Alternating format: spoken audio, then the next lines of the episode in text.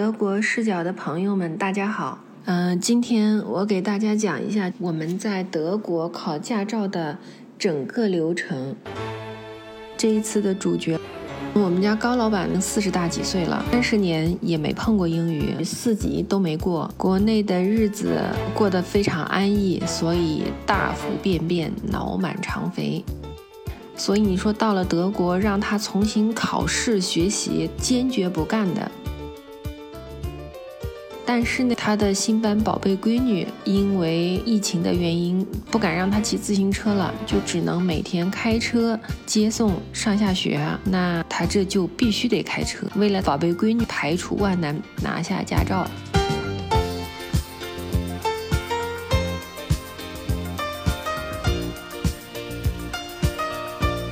二月十三号报的名，九月十七号拿到驾照，中间经历了暑假前后期间的病毒特别严重，驾校和考试都暂停了一段时间。还有在暑假期间，驾校是优先安排学生练习的，这里是十六岁就可以考驾照了。先说一下，嗯、报名前的准备。嗯，中国驾照要在国内进行一个公证，公证件在德国登陆时起开始六个月有效。呃，我第一次开车就被警察在街上抓到超速，检查了所有的证件。我认为那一次我超速是因为这个警察钓鱼执法，他弄了一个公交车放在一个特别窄的道上，而且这个公交车上根本没有人。我想超过这个公交车的时候，警察就从公交车前面走出来说我超速了。那时候的德语完全不会，也就罚款了事。嗯，第一件事情呢是找驾校。德国的驾校呢是绝对有好坏之分的。嗯，有的朋友们碰到的驾校比较差，就是什么事情你都要自己去做，比如说后面要到交通局交文，要去报名去学急急救的课程，都要去另外的地方自己去报，或者自己去网上预约。但是高老板碰到的这个驾校是运气比较好，送女儿上学，就在女儿学校的旁边就有一个驾校，去聊了一下，然后就报名了。后面的这些手续呢，这一所驾校都会帮忙去做掉。嗯，报名的时候呢，就带着居留卡和公证的驾照，证明是已经有驾驶经验了，就不需要再重新从零开始学德国的驾照，就不需要理论学习了。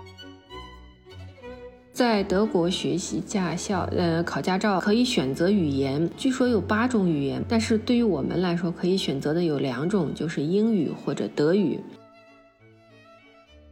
嗯，报名好了以后呢，就到政府的交通局去拿这些资料，报名的资料去去备案，然后去敲定这件事情，还要交一些政府的费用。我们去了以后呢，嗯，然后人家说你要去驾校拿资料，要把驾校的资料带过来。我们跑了两次，但是我们到了驾校之后才知道，人家驾校的工作人员已经把我们的资料全部都在信封里装好了，就准备帮我们去送到交通局的。因为这个驾校觉得我们语言不行嘛，因为我们报名的时候也是拿的手机的这个谷歌翻译去报的名。但是我们也没有去交，我们就自己去交，这样就比较快。在交通局里呢，工作人员非常客气。我们去的时候是二月份，这里的疫情也还没有很严重。然后工作人员呢给我们做了正式的登记，会让你选择考试的类别是手排还是自排。后来我们推算呢，就是从我们拿到我们的报名表开始，交通局其实就已经开始制作嗯、我们的驾驶证了。然后等后面考过了之后，考官会当场把你的驾照发给你。好了，第一个阶段的这个报名结束了以后呢，第二个阶段就是学习和考试。我们当时，嗯，在驾校报完名之后，驾校就问我们说：“你们什么时候有时间去学急救知识？在德国考驾照之前一定要学急救知识，是必须的。”那我们就说，就马上就学呗，越快越好。然后这个驾校说：“那你明天就来学吧，正好明天有一个班开课。”第二天我们就到驾校，这个急救知识他自己的驾校就可以组织，他正好有一个班，去了先给我们验了测了视力，然后然后就去学急救知识。那个时候高老板刚到德国两个月，根本就不用担心听得懂听不懂的问题，是根本就听不懂。一个一个急救班大概十来个人，大家都做一下自我介绍，你哪儿来的，干什么的，可以用英语，也可以用德语。高老板只能会用 my name，my name is 这种 方式去介绍，没问题，都没有问题，没有人取笑你。反正就你你说完了，老师知道你不行，也很客气的就会过去。然后呢，他讲的这些急救知识当然是听不懂的，但是他呢会放一些视频的短片，通过图像和声音猜也能猜得到，这他的这个要点是什么？你应该怎么急救？应该怎么打电话？应该采取哪些措施？应该用哪些姿势去急救？呃，这都没问题。然后呢，讲完课、看完这些视频之后呢，会让每一个人进行实操。他拿出一个假人来，两两一组，去实操对这个这个假人进行急救。呃，怎么按胸啊？怎么人工呼吸啊？怎么计算秒表呀？都都都训练的很认真，也确实学到了很多东西。呃，没有语言也完全 OK。嗯，在这种情况下，嗯，我们把高老板就把急救学完了。大概是早上十点钟去的，到下午两点钟才结束，中间只休息十五分钟。呃，也不知道，也没带吃的，反正那一天是饿惨了。但是这一块急救知识就学完了，后面也才知道很多呃朋友们，好像我们很多朋友们是急救课要另外去约的，而不是驾校帮约的，而且要到其他的地方去上急救课，也不允许在驾校再上急救课了。呃，也不是不允许吧，好像也没有再碰到过在驾校直接有急救课的，就是就我们这个程序就比较简单，就是第一天报了名，第二天就去上了急救课，这一段时间特别短，有的朋友们可能中间就这段时间就等了一个月。嗯，急救课结束以后就开始学习考试了，嗯，因为高老板的英语。大概是小学二年级的水平吧，所以他特意呢还买了一本就是德国这个驾校考试的书，交通的规则的书，然后也买了 A P P。其实后来事实证明嘛，书是完全没必要买的，嗯，因为这本书是德语的，每一个字你看看图片。也只能是知道个三三分五分的具体的核心内容，为什么这样做还是要靠文字去理解？但是这个文字要去查每一个单词，这是不现实的。嗯，后来他其实这本书也没怎么看，大概就翻了嗯一半儿不到吧。这样从二月份报好名，一直到五一过完五一节，他就一直在这边混着，因为觉得。哎呀，这东西实在太难了，实在太不想碰了。真是看到一个字都不认识的书，像天书一样。嗯，但是过完五一之后呢，就在想这也不行啊，因为 A P P 的呃这个时间使用时间是一年，他考完我还得考呢。如果他在一年内考不完，那我明年又得重新去买 A P P 了，他就觉得不划算。一会儿，然后他也得给我留出来考 A P 考这个用这个 A P P 的时间嘛。他想了想，还得奋发图强吧，然后就过完了五一，就开始专心致志的，就说我要认真准备复习考试了。嗯，从五一开始就基本上没在看书，就开始做 A P P 的题目。我记得这个 A P P 的题目，驾照的题目应该是一千一百二十七道题吧，差不多就这个数。分为四个类别：视频题、图片题、数字题和一般的练习题。嗯，这些题目对于，然后分为就是它也可以分组练习，总共是一千多道题。它也分为你专门去练视频的题，专门去练图片的题，专门去练数字的题。和或者说是分，呃呃，只是第一个阶段的题，上路以后的题，啊，不是，是针对路上情况的题，呃，针对行人的题，针对交通工具的题，可以这样分，也可以，呃，按照这种题的，就是以前考过的题，你你你做过一遍以后的错题，专门它会自动给你归出来，让你专门做错题，或者说是今年的新题。呃，我不知道为什么它会有一个新题，应该也不是今年的新题，应该是这几年的新题。它会分这种类别，你可以按照类别去去做题。嗯，它呢做题的时候呢是，嗯，英语也是完全不认识的，所以他做第一遍题是非常非常非常痛苦的，几乎每个单词都要查。嗯，也这个阶段其实是大部分人放弃，其实都是在这个阶段放弃的。嗯，因为真的是每看一道题，差不多就要十分钟左右，才能把这个题的题干看懂，再把这个题的四个选项，呃，三个选项看懂，然后再去想为什么它们之间有逻辑关系，然后一做还错了，这种这种心理心理压力和烦躁，就让他。就特别特别不想做，一上午可能做了二十，一一上午可能也就能做个二十道题。嗯，后来呢，他就自己去分了一下，就是自己去分析了一下自己，他决定从视频题开始做。视频题就是短片，一辆车在开过来遇到各种情况，然后会给你一个选项，你哪种情况下你应该采取什么措施。这种题呢，一个是它有视频，比较没有那么枯燥；还有一个呢，就是它的选项的词会稍稍微少一点。做个两三次呢，基本上每个词什么意思都记住了，这样他就没有那么烦躁。就他就从视频题开始做，然后把视频题、图片题和数字题，数字题就是啊，你过一辆公交车的时候，最大的车速不能超过多少？每小时多少公里啊？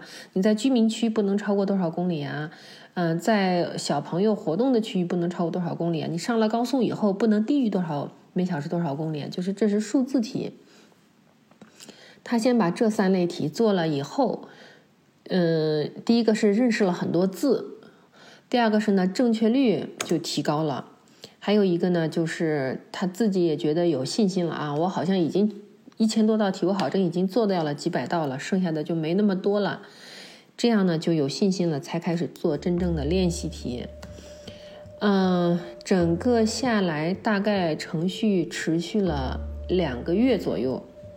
反正这两个月每天大概花四个小时的时间，专门用来做题。两个月对他来说是，确实是生不如死，尤其是前一个月字都不认识，几十分钟看一道题。几个小时只能看二三十道题，这种情况真的是非常非常痛苦。但是呢，他第一遍题刷完之后呢，再刷第二遍题就非常快了，一个上午就能刷到，呃，一个上午两个小时能刷个一二百道题，这就很快很快了。然后第三遍，他一共是刷了三遍题，第三遍题呢，就是做对的就不用再看了，嗯，直接做错题。这样呢，也对他提高速度非常快。他也就是两个月的时间做了三遍题，大概做了十套左右的模拟考试题。自己感觉考个三次，考个五次，能有四次过了这种，也没有每次都模考都过，就觉得这种煎熬太难受了，就决定自己去考试了。嗯，这里说一下，就是为了逼迫自己一定要。考试的话呢，可以建议先把考试的时间定下来。嗯，高老板就是在五月份决定要考试的时候，就给自己先报了一个名，报到了七月份去考试，先把考试的名给报了，这样就逼迫自己在中间必须要复习。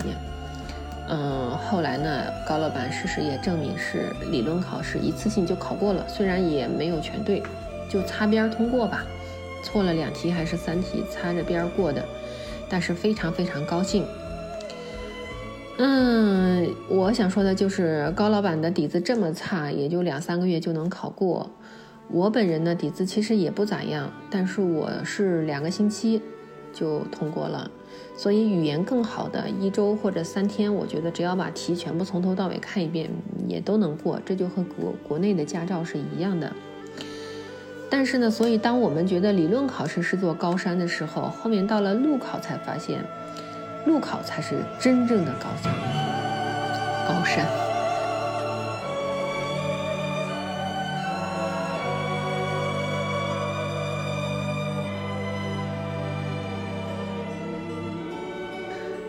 高老板的教练后面也是我的教练，是一个德国小伙儿，英语和德语都没话说，因为年轻人，德国的年轻人英语都还不错。但是呢，高老板英语和德语都不都不行。然后他第一次两个人第一次见面都很无奈。第二次见面的时候呢，高老板就很机智的拿出了中国神器——翻译机。呵呵，这个翻译机真的是为高老板考驾照立下了汗马功劳。教练用这个翻译机用的特别溜，两个人就靠着翻译机。这个翻译机如果是英语的话呢，是可以离线无缝对接的，即时翻译，翻译的非常好。所以呢，这个高老板就靠着翻译机和这个教练无缝对接，两人还经常开开玩笑啥了的，就练了大概四次车，就去考试他的路考了。嗯，但是呢，高老板的路考第一次就被挂掉了。台下人走过，不见旧颜色，台上人唱着。为什么呢？是因为他的驾驶习惯不好。一个习惯呢是倒车必须不停的往后看，而且要这个脖子要看到要一百八十度的转弯，要看后面。这个我在国内学车的时候呢，是倒车绝对不允许往后看。你往后看，教练会说的，要倒后镜干什么？我们学车的时候，我的教练是说，开车的一个要义，倒车的一个要义就是要三个镜子，左右两边的倒后镜和中间的这个倒后镜，三个镜子要不停的结合，然后要靠倒后镜一次性把车倒到位，那才叫水平高。在这里呢。必须得往后看，还得看倒后镜，还得不必须得往后不停的扭头，这个高老板就特别不习惯。还有一个呢，就得是所有的转弯都要都要回头，而且要回头过肩。嗯，这个转一个弯、两个弯会记得，然后换个道、变个道也得回头，然后在高速公路上变个道也得回头。对于他来说，就有时候就会忘。所以呢，加上那个考官呢，给他挖了个坑，就是在一个路口有一个路口是一个禁行标志，然后教官就说你往前开吧。高老板想这这个地方禁行呀，但是又一想，哎呀，他是考官，他让我开肯定是他觉得有什么事儿，他我们可以进去，中国人思维嘛。也许这考官啊，他觉得可以在里面，比如说都禁行，我们进去没什么人就可以方便考试这种，就。就简单了吧，还是大意了，他就准备往里考，结果到了那个路口的边上的时候，教练就把刹车踩了，然后车内的警报器就响了，他就挂了，就说你在进这个进行标志前往前走，你这个是不行的。这个呢是教练在练车的时候不会特意说啊，这是进行标志，你不能进去。教练在练车的时候不会特意提醒你这一点，但是他会在讲课的时候告诉你，在进行标志面前你不能进去，进行就是进行，但是不会特意带你练车的时候走到一个进行标志让你进去。模拟考试不会这样做的，他也没有碰到过这样，我也没有碰到过这样专门的练习。就是让，就是让你自己有这个意识，在进行标志面前就不能进去。然后他后来第二次嘛，就考过了。嗯，考过了之后，后来才知道，也都算比较顺的，因为我也是考了两次才考过。后面知道，呃，朋友们有考三次的，有考四次的，有考五次的，还有一个大姐考了六次才考过。因为那个大姐说她考六次是因为那个考官坚决不说英语，就说这是在德国，我凭什么要说英语啊？她对于德语的这个就是教官发出的各种指令呢，不是很好理解。嗯，我们其实考试的时候，教官也是用德语发指令的，但是他发的指令都都比较简单。然后因为考试的时候是教练坐在。你的旁边，考官坐在你的侧后方、右后方的那个位置。呃，我们那个教练老高老板的那个教练呢，是会稍微在在在在考官看不到的地方打一下手势，因为高老板他知道高老板听不懂德语。比如说，呃，当然前前转后转，他这种左转右转他能听得到。有时候说让你突然加速，或者说是原地掉头。嗯，或者是往后停车，车头方向朝前，呃，车头方向，呃，进库，或者是车屁股进库这种，嗯，那个高老板可能会听不懂。这个时候呢，教练会稍微在下面给他打一个手势，手指指一下，这样他也比较能明白。嗯，后来呢，他就他就呃，这个也是看运气，就是路考主要呃有有有技术的成分，还是有运气的成分。所以第二次考完的时候呢，呃，还有一个就是考试的时候跟这个当时的路况也很有关系。如果是碰上大雾呢，就就很麻烦，因为他会考一下你对于这个车灯的，你知道哪个车灯是干什么的，哪个车灯什么，他会让你指一下。呃，重点是。你听不懂他在说什么，因为他都讲德语，像我们这种听不懂他在说什么，就会，嗯，就会心理压力很大。在没开车之前，你心理压力就起来了。然后，如果车是那个街上有很多车啊、行人啊，你稍微一抢道，或者稍微一超车抢了行人的道，你就被卡了。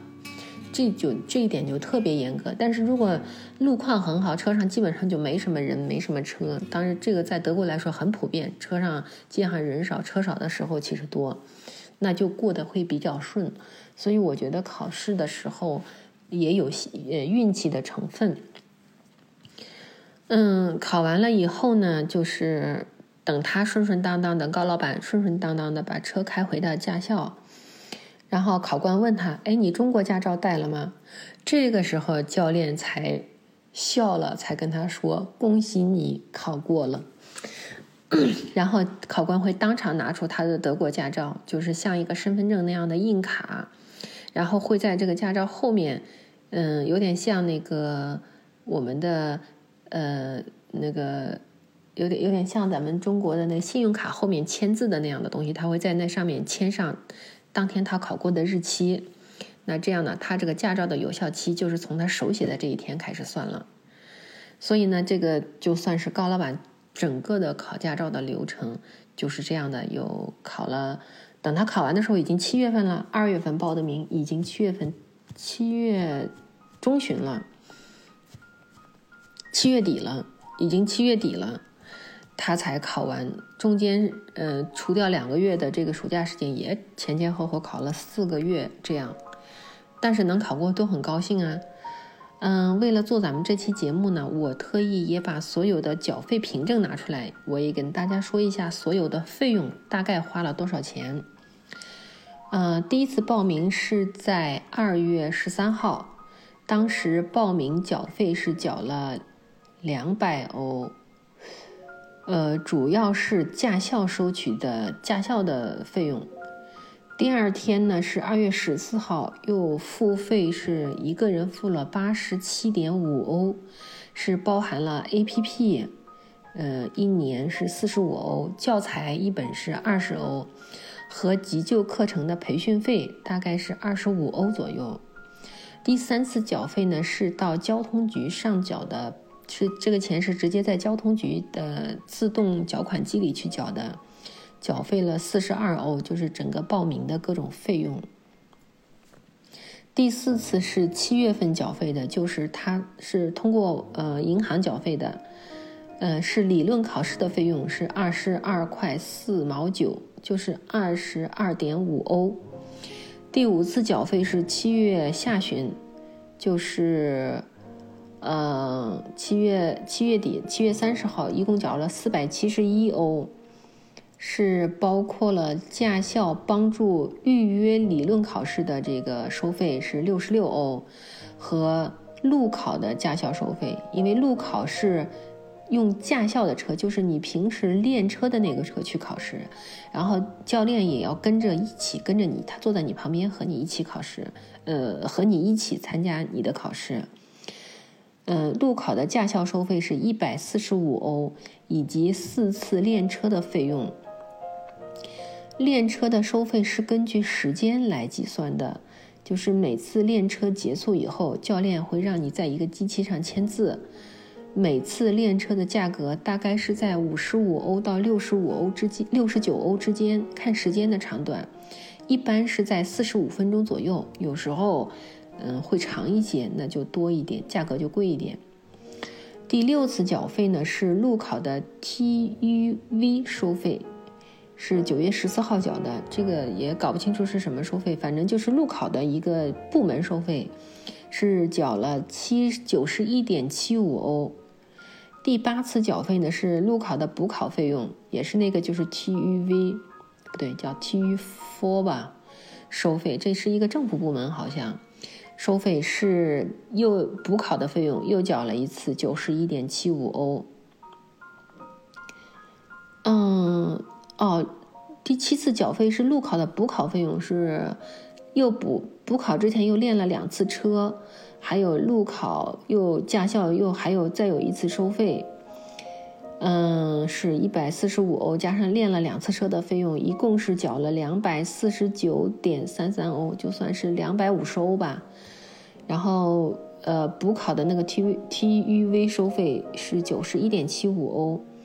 九月十七号考试通过。然后当场呢，考官收掉了中国驾照，签发了德国。有人说这个就是欧盟的驾照，我们还没搞清楚。就是我们算了一下，整个驾校考试的费用是一千两百五十五点八二欧。